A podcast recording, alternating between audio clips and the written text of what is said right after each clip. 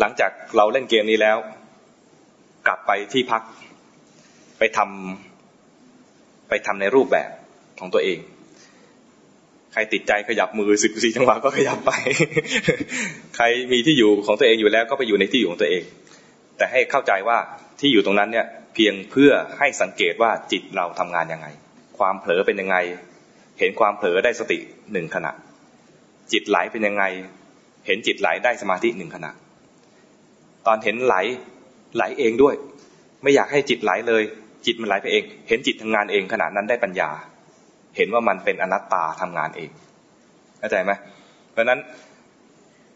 ไม่ห้ามความเผลอไม่ห้ามการไหล ไม่ห้ามทุกอย่างเลย แล้วสิ่งที่มารบกวนเรา ไม่เป็นปฏิปักษ์กับเราเลย ไม่เป็นปฏิบัติกับการเจริญสติเจริญปัญญา หรือเจริญสมาธิของเราเลย เพียงแค่ เห็นว่าจิตมันไป เห็นว่าจิตมันเผลอ เห็นว่าจิตมันไหล เห็นว่าจิตทำงานเอง แง่ใดแง่หนึ่ง บางทีเห็นทีเดียว เห็นขณะเดียวเนี่ย เห็นสามแง่เลย เห็นสามแง่ก็จะเป็นตัวอักษรเนี่ย ถ้าเป็นตัวไฟมันก็จะวาบทั้งบรรทัดถ้าเห็นสติ เห็นแค่จิตมันเผลอไป ก็แค่มีสติรู้กายบ้างรู้ใจบ้าง เห็นมันไหลไปก็ได้จิตตั้งมั่นวาบขึ้นมาทิ้ง เห็นมันทำงานเองก็ได้ได้ปัญญา ตอนปัญญาเนี่ยนะ มันจะต้องอาศัยจิตที่มันมีกำลัง มีความพร้อม ท่านจึงบอกว่า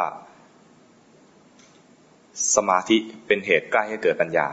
ดังนั้น แต่สมาธิจะมีได้เนี่ยนะต้องเป็นสมาธิที่ถูกต้อง ไม่ใช่สมาธิเพ่งจุดเดียว สมาธิที่เพ่งจุดเดียวเนี่ยเป็นสมาธิที่เพ่งอารมณ์ภาษาพระ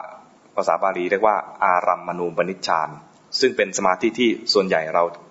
เราไปฝึกกัน แล้วก็คุ้นเคยกับวิธีนั้น ซึ่งไม่ใช่วิธีทำสมาธิที่ให้เกิดมรรคผล สมาธิที่ให้เกิดมรรคผลเนี่ยไม่ใช่ไปเพ่งอารมณ์ แต่เห็นว่ามันมีลักษณะของสภาวะธรรมเกิดขึ้น ลักษณะสามอย่าง ไปเห็นลักษณะสามอย่างเหล่านี้ จะเห็นลักษณะสามอย่างอย่างนี้ ต่อเมื่อเราไม่ได้บังคับมัน เห็นว่ามัน เกิดขึ้นแล้วก็ดับ เกิดขึ้นแล้วก็ดับ ตอนเห็นเกิดขึ้นแล้วก็ดับเนี่ยนะ เห็นมันดับได้เพราะเรามีสติไปรู้สภาวะนั้น เห็นว่ามันเคลื่อนไป เพราะเราเห็นสภาวะที่มันเคลื่อนไป ตอนเห็นเคลื่อนไปเนี่ยนะ ได้สมาธิ ได้สมาธิแบบไม่ได้เพ่ง คือมันเห็นสภาวะของจิตขณะนั้นพอดี จะเป็นสมาธิที่ดีที่ถูกต้องแต่มันได้ทีละแวบตามกำลังของเราที่ไม่ได้ทำฌานมาก่อน